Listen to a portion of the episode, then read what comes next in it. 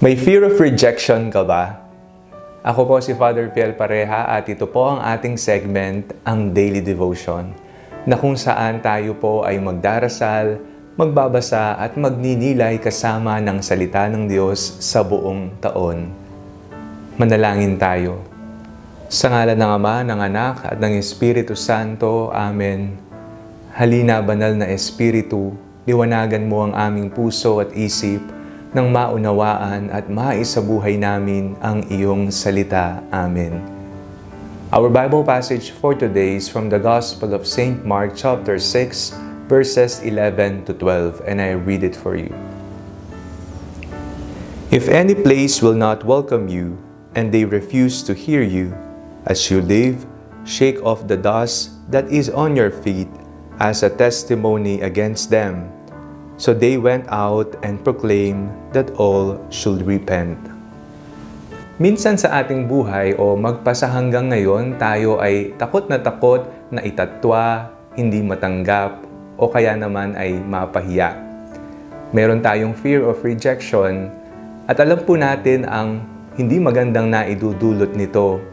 Minsan tayo ay nagkukulong na lamang o kaya naman nagiging pleaser na tayo na ginagawa natin lahat ng ipinapagawa sa atin at gusto nilang mangyari, yes na lang tayo ng yes para na lang walang pag-usapan.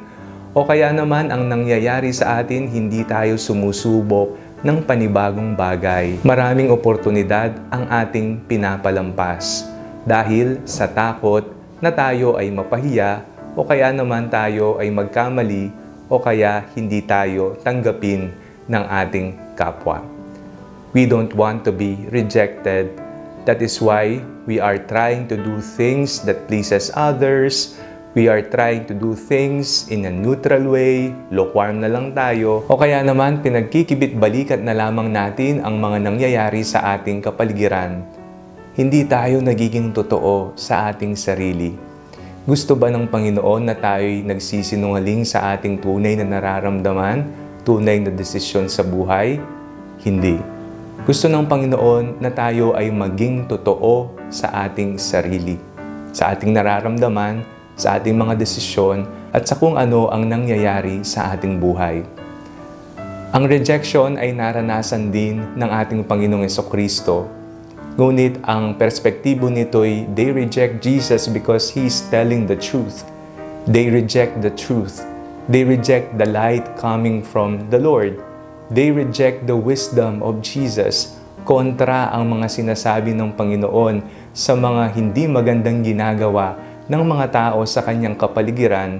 That is why they reject Jesus. Kung nararanasan natin ang rejection sa ating buhay, magpatuloy tayo sa ating pamumuhay. Ilaban natin ang ating buhay kung alam nating tama ang ating ginagawa.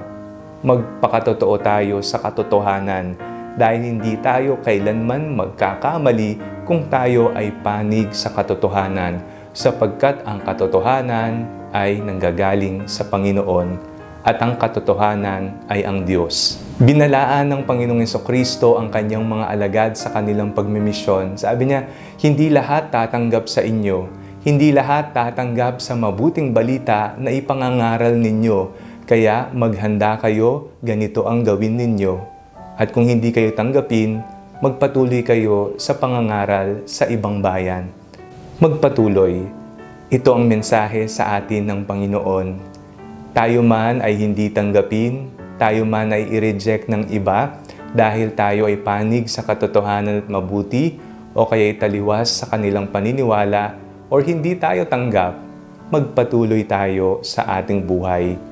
Panig tayo sa Diyos, panig tayo sa katotohanan, panig tayo sa kabutihan. Manalangin tayo. Maraming salamat, Panginoon, dahil hindi niyo po kami pinapabayaan at patuloy na binibigyan ng lakas ng loob upang magpatuloy sa aming buhay. Panig po kami sa inyo. Panig po kami sa katotohanan, sa kabutihan. At sa mga punto na kami ay hindi tanggap, alam po namin kayo tanggap niyo po kami.